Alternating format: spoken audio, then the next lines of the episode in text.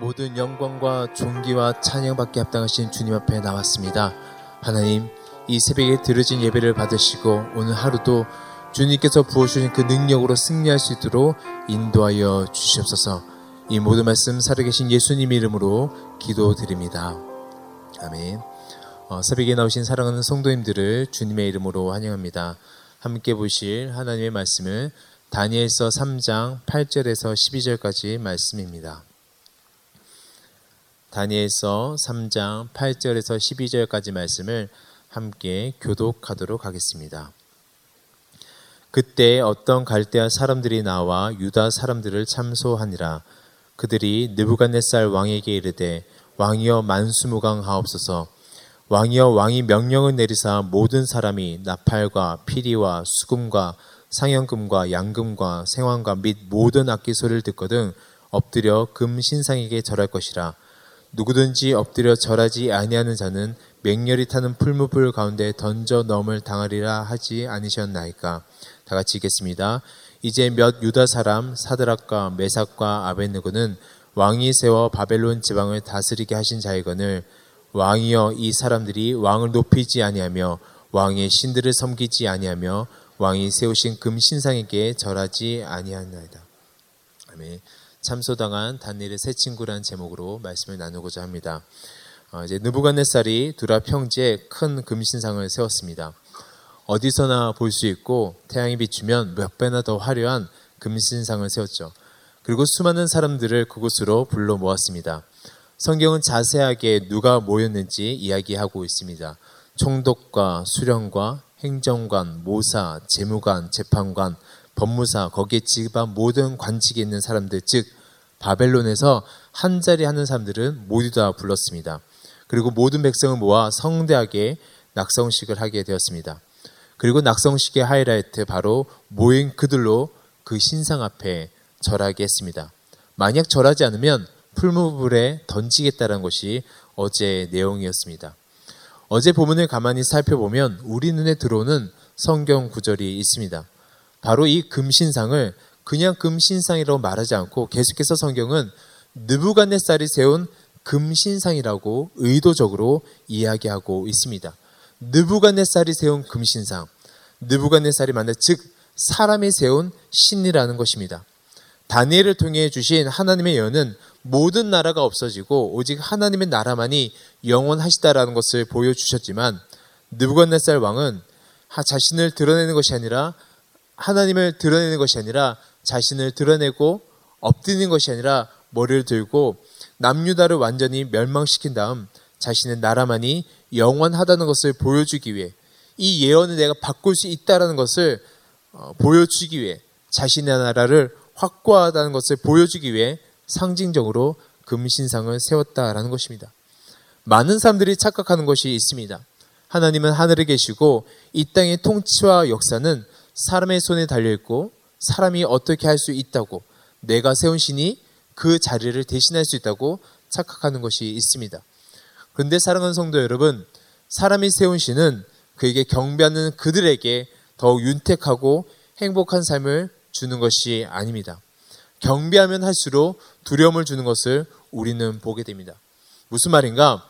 사람의 세운 신이 아무리 화려하고 멋져 보인다 할지라도 그 안에 담고 있는 것은 풀무붓, 두려움과 절망뿐이라는 것입니다. 세상에 세운 신이 명이라는 신이 돈이라는 신이 인맥이라는 신이 아무리 화려해 보이고 좋아 보인다 할지라도 그 안에 담고 있는 것은 두려움이고 그 길은 사망의 길이라는 것입니다. 그렇다면 성경은 왜 이 부분을 강조해서 우리들에게 이야기하고 있을까요? 바로 세상에 세운 신은 우리를 죽이려 하지만 우리가 섬기는 하나님은 우리를 살리시고 사람이 세운 신은 우리에게 두려움을 주지만 우리가 섬기는 하나님은 우리에게 평강과 은혜를 주시는 분이라는 것을 성경은 계속해서 이야기하고 있다는 것입니다. 성경은 우리들에게 믿음의 삶에 대해서 이야기하는 것보다 더 중요한 것, 하나님이 어떤 분이신지를 다니엘서를 통해서 계속 우리들에게 이야기하고 있다는 것입니다. 세상의 신은 그에게 경배하지 않으면 죽음뿐이라고 우리에게 이야기하지만 우리 주님은 먼저 죽으심으로 우리에 대한 그의 사랑을 확증하셨다라는 것입니다. 이것이 바로 우리가 섬기고 있고 우리가 믿고 있는 하나님이시라는 것입니다. 이제 두라평제 금신상을 세웠습니다. 많은 인파가 몰렸습니다. 만약에 대한민국에 있는 모든 공무원들을 한 곳으로 모은다면 몇 명이 모일까요? 엄청난 숫자가 모였겠죠. 그런데 바벨론이 통치하는 제국에 모든 사람들과 나라를 모았습니다. 어마어마한 숫자가 모였습니다. 약 10만 명이 넘는 숫자가 그곳에 모였습니다. 수많은 악기를 한 번에 연주해야 되는 이유가 바로 여기에 있습니다. 오케스트라가 연주하지 않으면 아마 들리지 않았을 거예요. 그 소리가 나면 모두가 절해야 하는 것인데 정말 재미있는 것은 이제 수많은 사람들이 음악 소리에 맞춰 절을 합니다. 몇십 명이 절하는 것이 아니라 최소 몇만 명에서 몇십만 명, 더 많은 사람들이 절을 합니다. 그런데 그 속에서 세 명이 절하지 않았다고 알 수 있을까요? 없을까요? 알 수가 없습니다. 찾아낼 수가 없습니다. 기골이 장대하거나 아니면 특별한 몸에 장치를 하지 한세 명을 찾아내는 것은 쉽지 않았을 것입니다. 그런데 오늘 본문을 보면 정확하게 세 명을 찾아내는 것을 우리는 볼 수가 있습니다. 우리 8절 말씀을 다 같이 봉독하시겠습니다. 시작. 그때 어떤 갈대아 사람들이 나와 유다 사람들을 참소하니라. 그때 즉 낙성실이 끝나지 않고 한참 진행 중인 그때 정말 크라이막스로 달려가는 그때 사건이 벌어진 거예요. 음악 소리 맞춰 모두가 절을 할 때 갈대아 사람들이 기다렸듯이 유다 사람들을 왕께 고발하는 것입니다. 즉 이 말은 갈대아 사람들이 유다에서 온 이 세 친구를 지켜보고 있었다라는 것입니다. 12절에 나와 있는 대로 그들의 이름은 사드락과 메삭과 아벤누고였습니다. 어떻게 수많은 사람들 중에서 이 다니엘의 세 친구만이 드러날 수 있었을까요? 하나님께서 드러나게 하셨을까요? 아니면 사탄이 조롱하기 위해서 그들을 참소하기 위해서 그들을 드러나게 하셨을까요?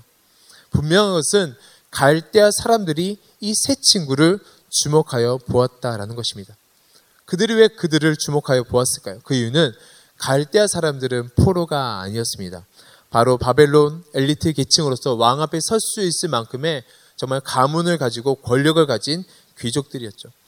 그런데 다니엘의 꿈 사건 이후로 자신들이 있어야 할 자리에 바벨론 사람이 아니 포로 출신인 유다 젊은이들이 자신과 비슷한 위치에 있었던 것이 싫었을 것입니다. 심한 시기와 질투가 일어났을 것입니다. 갈대아 사람의 뜻을 살펴보면 그 이름의 뜻은 강하게 되다, 큰 힘을 가지다라는 뜻을 가지고 있습니다. 그들은 이처럼 세상에서 정말 강한 사람들이었고 바벨론에서 막강한 힘을 가진 사람들이었습니다. 영향력이 있었던 사람들이었죠. 사랑하는 성도 여러분, 믿음의 사람이 이 세상을 살아갈 때 마주하게 되는 세상도 마찬가지입니다. 모두가 다 강하죠. 모두가 다 갈대아 사람들처럼 성난 일을 드러내는 맹수들처럼 우리에게 달려드는 사람들일 것입니다. 나의 힘으로는 어떻게 할 수가 없죠.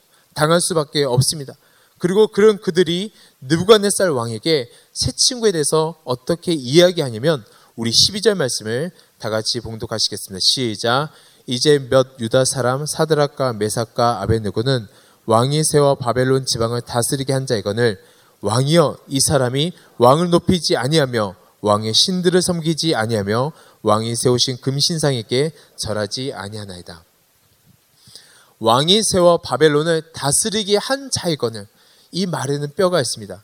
즉 근본도 없고 나라도 없고 기껏 포로로 잡아서 종으로 써야 하는데 왕이 특별한 대우를 베풀어서 높은 자리에 세웠더니 그들이 왕의 은혜를 저버린 채 왕을 능멸했다고 이야기하는 것입니다.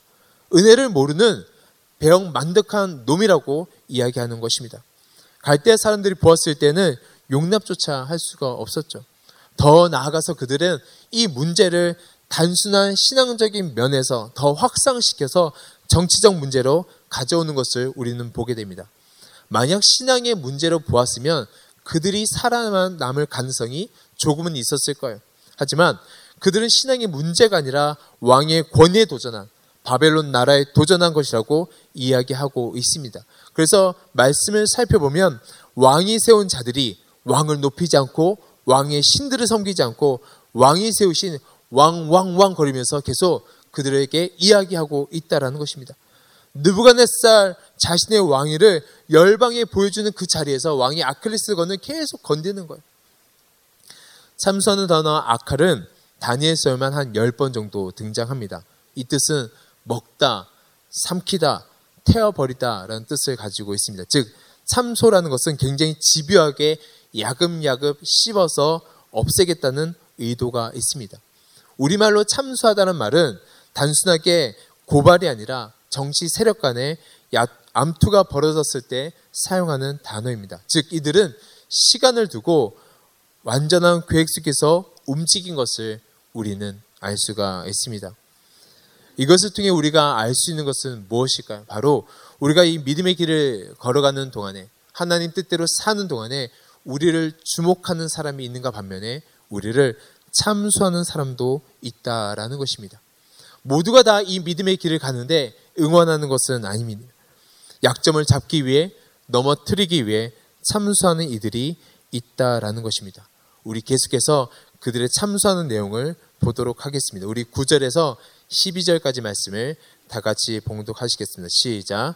그들이 느부갓네살 왕에게 이르되 왕이여 만수무강하옵소서 왕이여 왕이 명령을 내리사 모든 사람이 나팔과 피리와 수금과 상연금과 양금과 생황과 및 모든 악기의 소리를 듣거든 엎드려 근 심상에게 절할 것이라 누구든지 엎드려 절하지 아니하는 자는 맹렬히 타는 풀무불 가운데서 던져 넘을 당하리라 하지 않으셨나이까 이제 몇 유다 사람 사드락과 메삭과 아벤누고는 왕이 세워 바벨론 지방을 다스리게 한 자이거늘 왕이여 이 사람들이 왕을 높이지 아니하며 왕이 신들을 섬기지 아니하며 왕이 세우신 금신상에게 절하지 아니하나이다.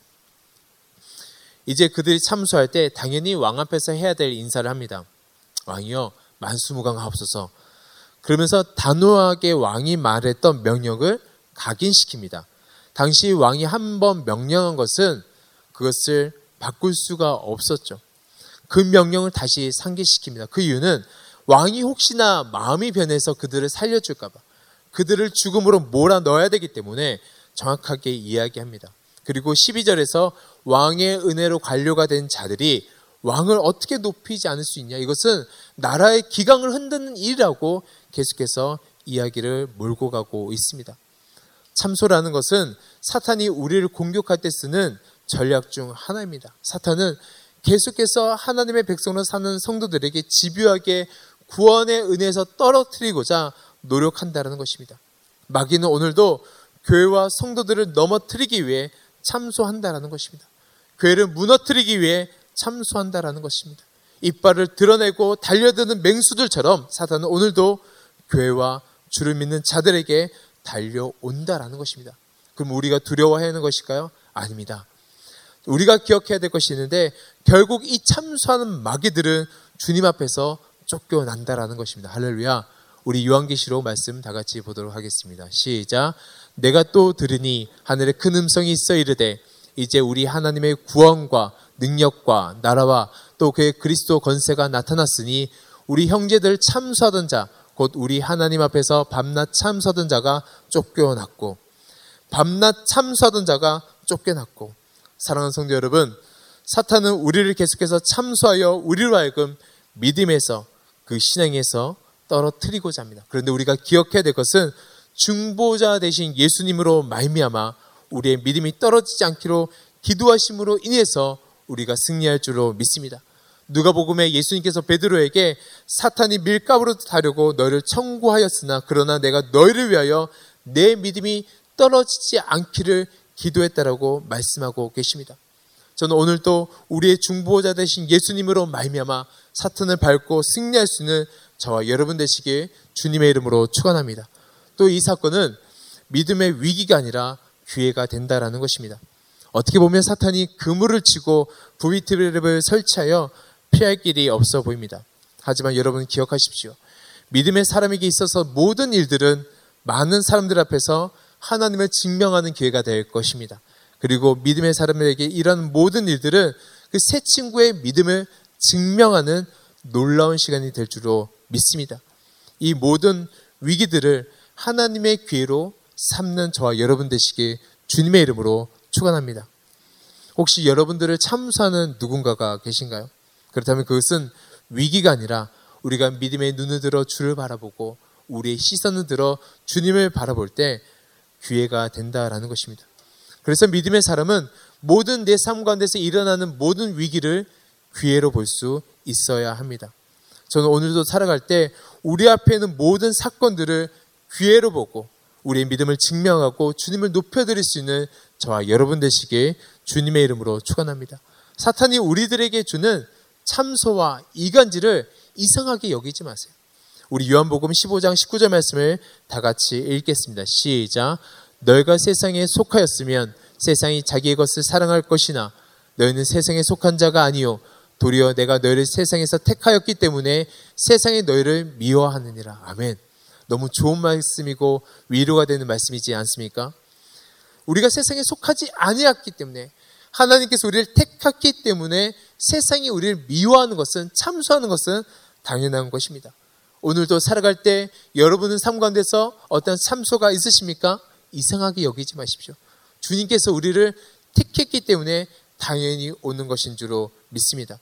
이제 다니엘의 새 친구가 이 소식을 들었겠죠. 나팔이 불면 모두가 절을 해야 된다고. 아마 그새 친구에게 갈등이 있었을 것입니다. 스트레스가 있었을 것입니다. 아마 저 같으면 멀리 출장을 갔을 것 같아요. 어떻게든 출장을 잡아서 바벨론이 아니라 다른 타국으로 갔을 것 같아요. 그런데 그들은 그 자리를 피하지 않았다라는 것입니다. 세상 속에 살아가는 우리들도 다니엘의 새 친구처럼 믿음을 보여줄 때가 있다라는 것입니다. 사탄이 우리를 절대 가만두지 않기 때문에 그렇습니다. 그런데 이 위기와 갈등은 바로 하나님의 능력을 보여주는 시간표가 됐다는 것을 알려주는 알람과도 같습니다. 어떻게 할 수 있죠? 다니엘서 1장과 2절 말씀에 그것을 증명하고 있습니다. 다니엘이 주는 산의 진미를 거부하고 믿음으로 그 시간을 보낼 때 더욱 윤택해진 다니엘이 증명하고 있고 느부갓네살의 꿈의 해석함을 통해 하나님이 어떤 분이신지 바벨론 모든 지혜자들 앞에서 왕 앞에서 보여주는 사건, 위기가 아니라 기회가 되었습니다. 그로 인해서 믿음의 사람의 갈등은 하나님을 증명하는 귀한 시간이 될 줄로 믿습니다. 성경에 나오는 사건은 우연으로 돌파할 수 있는 것이 아닙니다. 없습니다. 나의 경험과 지혜로 해결할 수 있는 것이 아닙니다. 하나님께서 우리로 어떤 환경으로 넣으실 때는, 이끌어 가실 때는 그것이 나의 힘으로는 불가능합니다. 모두가 다 경험해 보셨죠. 하지만 이길 수 있는 방법이 있습니다. 바로 하나님의 능력으로는 이길 수가 있습니다. 그렇지만 세상은 포기하지 않고 계속해서 우리에게 두라평지와 불구덩이를 보여주면서 이야기합니다. 유력자들이 있는 두라평지에 서서 함께 절하라고 이야기합니다. 그러면 너희도 성경에서 말하고 있는 총독과 수령과 행정관과 모사와 재무관, 재판관처럼 모두가 우러러보는 사람이 된다는 것입니다. 즉 세상에서 너가 그 평제만 쓰면 세상에서 모든 것을 가진 사람이 된다라는 것입니다. 세상이 인정한 사람이 된다고 이야기하고 있습니다. 예수님의 시험한 마귀처럼 사탄이 우리에게 천하만국을 보여주면서 한 번만 절하라고 이야기합니다. 하지만 만약에 절하지 않으면 무서운 불구덩이가 있다고 우리들에게 또한 협박을 합니다. 그런데 사랑하는 성도 여러분, 우리 눈으로 보면 당연히 두라 평지에 서고 싶죠. 세상 유력자들과 어깨를 나란히 하고 싶죠. 그리고 대다수의 사람들이 선택한 그곳에 서고 싶고 그곳이 맞는 것 같습니다. 누가 불구덩이에 가고 싶겠습니까? 그런데 중요한 것은 믿음의 사람에게 중요한 것은 그곳에 주님이 계시는가 계시지 않는가라는 것입니다. 환경이 중요한 것보다 환경보다 더 중요한 것 그곳에 주님이 계시는가 계시지 않는가라는 것입니다. 주님이 두라평지에 계신가요? 그들과 어깨를 나란히 하고 계신가요? 아니요. 바로 주님은 불구덩이에 계셨습니다. 그러면 우리의 길은 정해져 있는 것입니다. 우리는 유행을 따라가는 사람이 아니라 하나님을 따라가는 성도인 것입니다. 그것이 사망의 음침한 골짜기라 할지라도 정말 아골골자 빈들에도 복음 들고 가는 순례자처럼 주님을 따라가고 그곳에 예수님께서 계시면 임마누엘의 하나님 계시면 우리는 그곳에 가야 될 줄로 믿습니다. 그리고 그것이 가장 안전하고 축복된 곳인 줄로 믿습니다. 저는 이 믿음 가지고 오늘도 살아갈 수 있는 저와 여러분 되시길 주님의 이름으로 축원합니다. 말씀을 정리하도록 하겠습니다. 오늘 우리는 주님을 믿는 자로 이 세상을 살아갑니다. 평온한 듯 보이나 영적인 세계에서 사탄은 언제나 기회를 엿보며 우리를 저와 여러분을 넘어뜨리려고 수많은 참소와 위협과 협박으로 우리를 어, 넘어뜨리고자 합니다. 하지만 세상의 권세를 이기신 예수님께서 우리와 함께 하십니다. 우리의 믿음이 떨어지지 않기를 기도하시는 성령님께서 계십니다. 때론 버티기 어렵다 할지라도 이 시간을 믿음으로 잘 보내고 잘 보내면 이 시간이 깊어질수록 깊어질수록 하나님을 더 많이 높여드리고 증명하는 시간이 될 줄로 믿습니다. 이 믿음이 이 시간을 통해서 나의 믿음이 증명되는 시간이 될 줄로 믿습니다. 저는 오늘도 우리를 향해 달려드는 수많은 위기들을 기회로 바꾸며 정말 주님께서 주신 능력으로 믿음의 승리를 맛보는 저와 여러분 되시길 주님의 이름으로 축원합니다. 주님이 우리와 함께 하십니다. 기도하시겠습니다. 사랑하는 하나님 아버지 참으로 감사드립니다. 사탄은 우리를 넘어뜨리기 위해 다양한 방법으로 우리에게 다가오지만 주님의 도우심과 인도하심으로 그 모든 것을 이길 수 있도록 지켜주심 감사드립니다. 이제 오늘 하루 살아갈 때 다시금 주님의 은혜와 돌보심이 필요하오니 지키시고 인도하여 주시옵소서. 그리하여 우리에게 오는 그 모든 참소와 두려움을 이겨내는 오늘 하루가 되게 하여 주시옵소서. 어려운 가운데 주님을 경험하게 하여 주시옵소서. 이 모든 말씀 우리의 중보자 되신 예수님 이름으로 기도드립니다. 아멘.